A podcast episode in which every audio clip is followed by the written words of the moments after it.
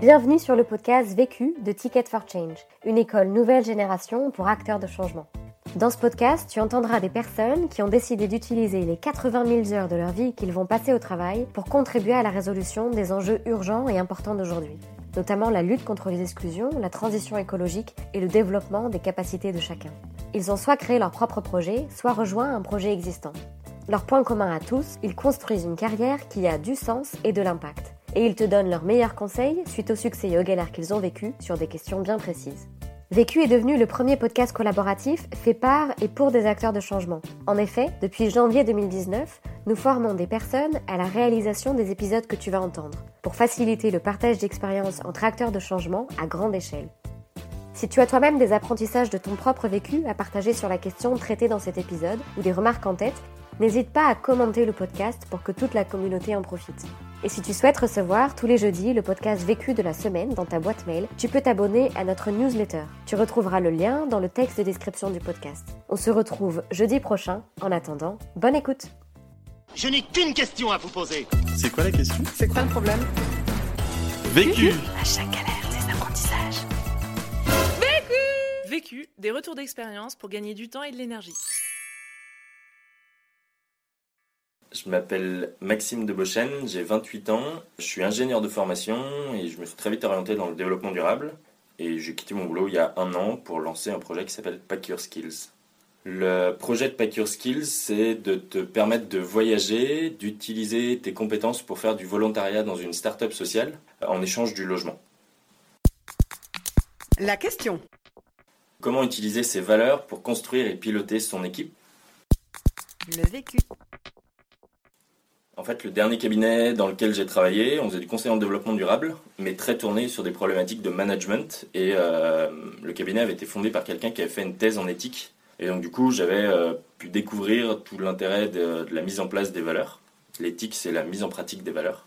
Euh, et les valeurs, c'est pas du tout les valeurs marketing qui ont vocation à être communiquées vers l'extérieur. C'est vraiment des valeurs internes qui sont un outil RH. Parce qu'au quotidien, on mobilise nos valeurs à chaque fois qu'on a besoin de faire un choix, dès qu'on est face à une situation un peu compliquée, ce qui nous permet de prendre une décision, c'est nos valeurs. Et donc le fait de construire une équipe qui va partager ces valeurs, ça va permettre de s'assurer que l'équipe va avoir un comportement cohérent. Si on les partage pas, soit il y a la moitié de l'équipe qui va dans une direction, la moitié qui va dans l'autre, soit tout le monde va dans le même sens, mais tous ceux qui sont en contradiction avec leurs valeurs, on va créer vachement de mal-être dans l'équipe j'ai rencontré mon associé lors d'un startup week-end et une fois l'événement terminé, donc on se connaissait pas avant et on s'est dit bah tiens, ça pourrait être intéressant de continuer à bosser ensemble. Et du coup, on a pris un temps pour réfléchir sur nos valeurs, les définir, pour voir si on pouvait s'associer. Et c'est vraiment un outil qu'on utilise au quotidien, encore aujourd'hui, et euh, qui nous a permis de choisir de nous associer. Premier apprentissage.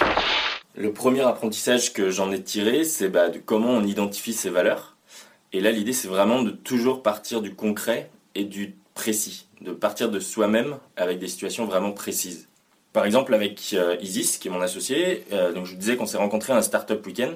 Suite à ce startup week-end, en fait, on s'est dit, OK, euh, bah, on va travailler sur les valeurs pour voir si on peut travailler ensemble. Et comment on a fait ça? Parce qu'on n'avait jamais travaillé ensemble, on s'est dit, bon, bah, OK, on va partir de situations hyper concrètes de nos différentes expériences qu'est-ce qui nous plaît, qu'est-ce qui nous déplaît, comment on se sent dans telle situation, comment on réagit sous stress, etc. Et vraiment, on est allé sur quelque chose de très précis. Et donc chaque comportement qui nous paraissait négatif, on l'a transformé en comportement positif pour se dire bah tiens, c'est comme ça qu'on aurait voulu qu'on agisse. Et on est ressorti avec une liste de, euh, je sais pas, deux, trois pages de situations qui sont des comportements positifs, qui sont vraiment les comportements qu'on veut avoir au sein de, de Pack Your Skills, au sein de l'équipe. Et euh, bah, ça, déjà, nous, ça nous a permis de voir qu'on avait une véritable cohérence entre nous dans nos manières de fonctionner. Et donc, du coup, ça a été une base suffisamment solide pour se dire, OK, on peut continuer et on peut s'associer. Comme on avait tout ça, on a utilisé, euh, on a utilisé toutes ces situations pour faire un peu notre charte de valeurs. Et du coup, comment ça se passe quand on a toute cette euh, liste de situations? L'idée, c'est de les reprendre et puis de dire, OK, quelles sont les situations qui se ressemblent?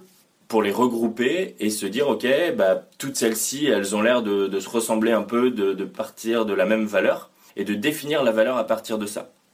L'idée c'est pas du tout de partir des valeurs pour essayer ensuite d'aller chercher des situations. C'est plutôt de repartir du concret du très précis de la situation et de dire une fois qu'on a un groupe de dire ok quelle est la valeur qu'il y a là-dessus. Et derrière nous comment on le décline en fait une valeur ça se traduit par une phrase d'action Par exemple, on a la bienveillance, la phrase d'action, c'est toujours interagir avec bienveillance. Derrière, on y met une définition qui est quelque chose de général, mais on va pas chercher la définition du dictionnaire, on va vraiment définir, donner notre propre définition. Pour la bienveillance, ça se traduit chez nous par qui que soit l'interlocuteur. La bienveillance se traduit par une dynamique d'écoute et par le fait de toujours faire l'effort de comprendre le point de vue de l'autre. L'objectif est de pouvoir comprendre ses objectifs afin d'interagir de manière constructive. Cela se traduit aussi par l'importance d'être à l'écoute de soi pour se sentir bien et être capable de l'être envers le reste de l'équipe. Donc ça, c'est notre définition à nous, qui traduit la bienveillance pour nous. Et derrière, on rajoute une troisième partie. Donc la première, c'est le titre, la phrase d'action. La deuxième, c'est la définition. Et la troisième partie, c'est des exemples. Et donc là, nous, on commence avec concrètement pour moi. Et là, c'est trois, quatre situations qui commencent par je. Je crée un climat avec les autres où il est facile d'exprimer une difficulté. Je sais faire des feedbacks réguliers de manière constructive, sans ego ni ressentiment. Je ne, garde rien sur le cœur et je suis orienté solution je prends le temps de suffisamment discuter pour ne pas faire du supposition et éviter de mal interpréter ce qui m'a été dit. Donc voilà, aujourd'hui on a deux autres euh, valeurs qui sont la confiance et l'honnêteté intellectuelle. Pour conclure sur ce point-là, en fait l'idée de mettre en place des valeurs, il faut que ce soit clivant. si on utilise les valeurs pour pouvoir construire une équipe qui est cohérente, ben, il ne faut pas que tout le monde s'y retrouve. Mais en même temps, toute la puissance des valeurs, toute la force, c'est de se dire que les valeurs bienveillance et la définition, c'est toujours quelque chose où les gens, il n'y a personne qui va dire je suis contre la bienveillance. Et ce qui va permettre de le rendre clivant, c'est vraiment la troisième partie dont je vous ai parlé, c'est les situations concrètes. Et donc c'est en mettant les situations concrètes qu'on arrive à se rendre compte que telle valeur ou telle valeur, même si on n'est pas contre, eh ben on la vit pas au quotidien et c'est pas particulièrement quelque chose qu'on mobilise ou qu'on vit vraiment. Donc là, l'idée, c'est vraiment d'être authentique avec vous pour définir vraiment les valeurs qui sont les vôtres et d'utiliser les situations concrètes pour rendre ça clivant et que les gens arrivent à se projeter en disant bah, ça c'est moi ou ça ça l'est pas.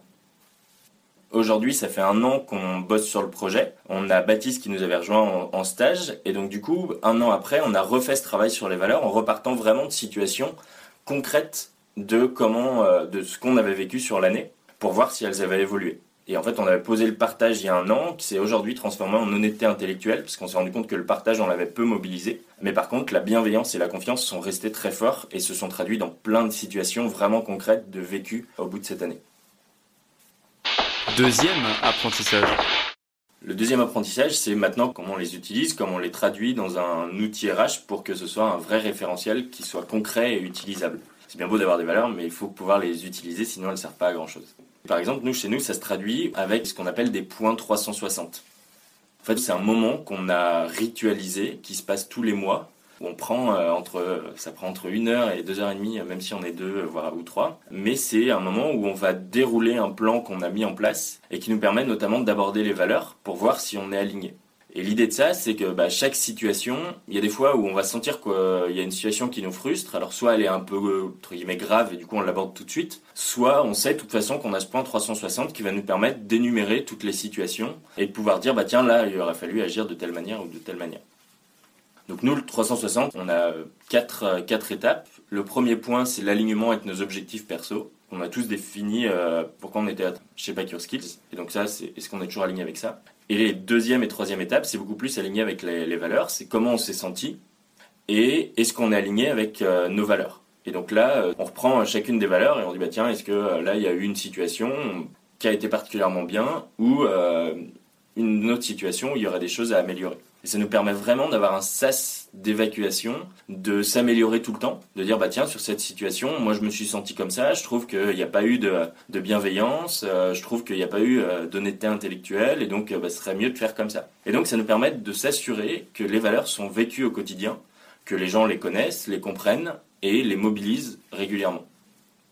Un exemple de situation qu'on a dépassé comme ça, Isis, qui est mon associé, a quitté son boulot quelques mois après le lancement de Pack Your Skills. Donc la première vague, les trois premiers voyageurs, euh, toute l'organisation, je l'avais fait euh, moi-même.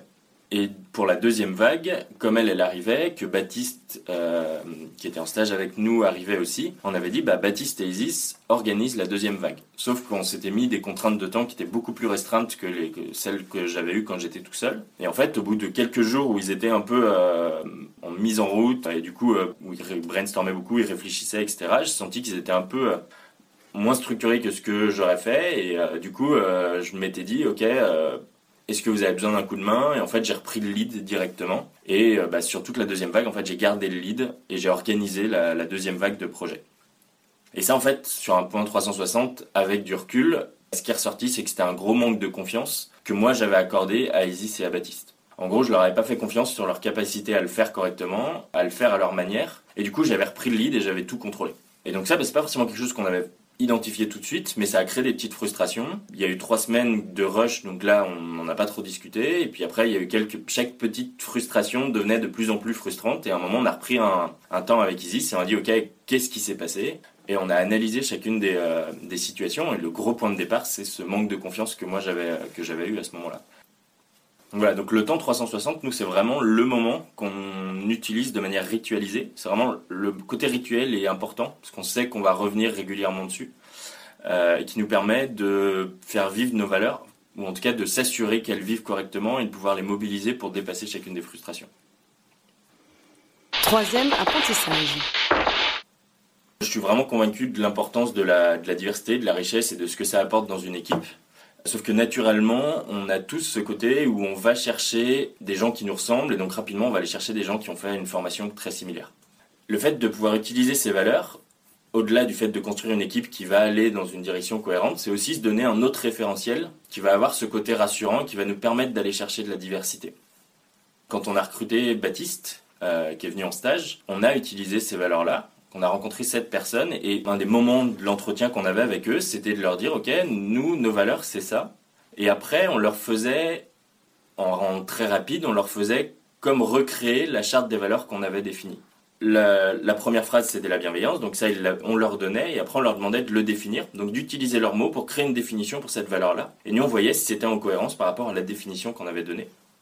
Et derrière, on lui disait, OK, maintenant qu'on a la définition, concrètement, comment tu la mobilises dans ton travail au quotidien ou comment tu te vois la mobiliser dans l'interaction euh, que tu vas avoir dans le stage, euh, etc. Et donc là, on voyait si lui se projetait de la bonne manière dans la manière de le définir et s'il arrivait facilement à imaginer des situations où il allait pouvoir mobiliser cette valeur-là.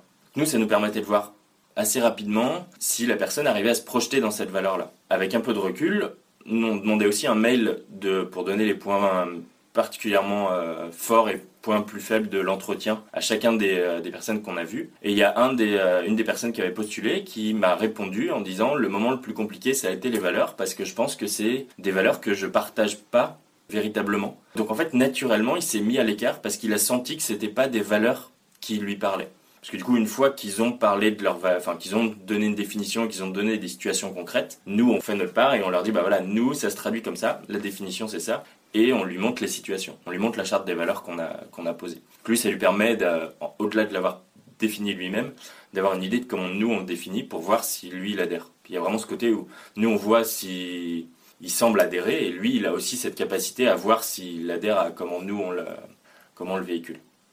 Donc ça c'est vraiment, encore une fois, on mobilise les valeurs tout de suite au moment de la construction de l'équipe et donc au moment du recrutement pour s'assurer que la personne va les partager et se sentir euh, bien dans l'équipe. Quatrième apprentissage. Ne pas faire de copier-coller sur les choses qui ont l'air de marcher ailleurs. L'idée, c'est vraiment de. La, culture, ça va être quelque chose d'hyper personnel. Donc il faut se l'approprier et il faut faire des choses qui correspondent à nous-mêmes. De la même manière qu'on définit pas des valeurs pour faire beau, on définit les valeurs qui sont vraiment les nôtres. Les outils pour les mettre en place, c'est pas de copier-coller. Donc là, je vous ai donné le 360. Comme nous, on l'utilise, maintenant, il faut le faire vivre et l'utiliser euh, chez vous. Et euh, une bonne illustration, du coup, c'est vraiment de se dire, OK, de quoi on a besoin et de comment on, va le mettre en place. Et nous, le 360, on est vraiment, on en est à, au quatrième ou cinquième plan de ce 360. Et en fait, régulièrement, on se dit, bah tiens, est-ce qu'il manque quelque chose? Est-ce qu'on a besoin de, de, modifier le plan? Comment est-ce qu'on peut en faire en sorte qu'il soit plus pertinent, etc. Et moi, je me souviens d'un des premiers 360. Donc, Isis n'avait toujours pas quitté son boulot et elle était pas, elle savait pas en fait comment quand le quitter et elle avait peur de me le dire avec du recul, maintenant, elle m'a dit qu'elle avait eu peur que ce soit vu comme un manque d'engagement de mon côté. Et du coup, il y avait vraiment ce côté peur de pouvoir parler vraiment des situations. Et du coup, tout le 360 n'est plus intéressant si on parle plus des situations. Et donc, du coup, là, on est allé mobiliser un outil qui s'appelle la communication non violente, qui permet d'exprimer chacun ses besoins, d'aller récupérer les ressentis, les émotions de chacun, pour être hyper constructif dans le dépassement de chacune des frustrations. Et un outil comme ça, c'est quelque chose qu'on a un peu ajouté à notre 360 qui nous permet de s'assurer qu'on est capable de euh, présenter chacune des situations et de les dépasser au fur et à mesure. notre 360 a évolué au fur et à mesure qu'on l'utilise. Et à chaque fois qu'on se dit, bah tiens, là, il m'a manqué un endroit pour exprimer quelque chose, eh ben, on est totalement libre de le- de l'ajouter. Conseil. Pour gagner du temps. Ce qui me fait gagner du temps, c'est de mettre de la routine dans le quotidien. Pas de bureau. Et en fait, tous les matins, prendre la décision d'où je vais bosser, ça me saoule, ça me prend de l'énergie et du temps. Et du coup, euh, le lundi, on bosse de chez moi, le mercredi, on va bosser à Nouma, et le jeudi, on bosse chez Isis. Et le mardi et le vendredi, on se laisse un peu de flexibilité. Le fait d'avoir ces routines-là me fait gagner vachement de temps. Conseil. Pour gagner de l'énergie. Ce qui me fait gagner de l'énergie sur mon projet, c'est vraiment euh, l'écosystème de l'entrepreneuriat social. Euh, et du coup parisien parce que je suis à Paris, mais c'est tous les événements que je vais à Ticket ou à Make Sense ou à tous les autres auxquels je peux participer, rencontrer des gens qui lancent des projets, etc., être au contact des différents entrepreneurs, c'est vraiment moi ce qui me donne de l'énergie euh, au quotidien. L'autre question. La question que je me pose en ce moment, ça a été jusqu'à il y a très peu l'impact qu'on voulait avoir et vraiment le redéfinir après un an de- d'existence pour se dire ok qu'est-ce qu'on veut faire et comment on veut le faire. Et maintenant qu'on a redéfini, qu'on a repris un peu de hauteur par rapport à tout ça, c'est bah, on s'est donné un plan à, à un an de comment on va le mettre en place, comment on va le faire vivre. Et du coup, c'est euh, comment est-ce qu'il va être rentable. Donc le- la grosse question, c'est la question du business model euh, et surtout de voir euh, comment ça va se développer sur les prochains mois. Vu, Vécu. vaincu. Pour plus de vécu, clique vécu.org. Voilà, ça répond à votre question. Vécu, buy ticket for Jane.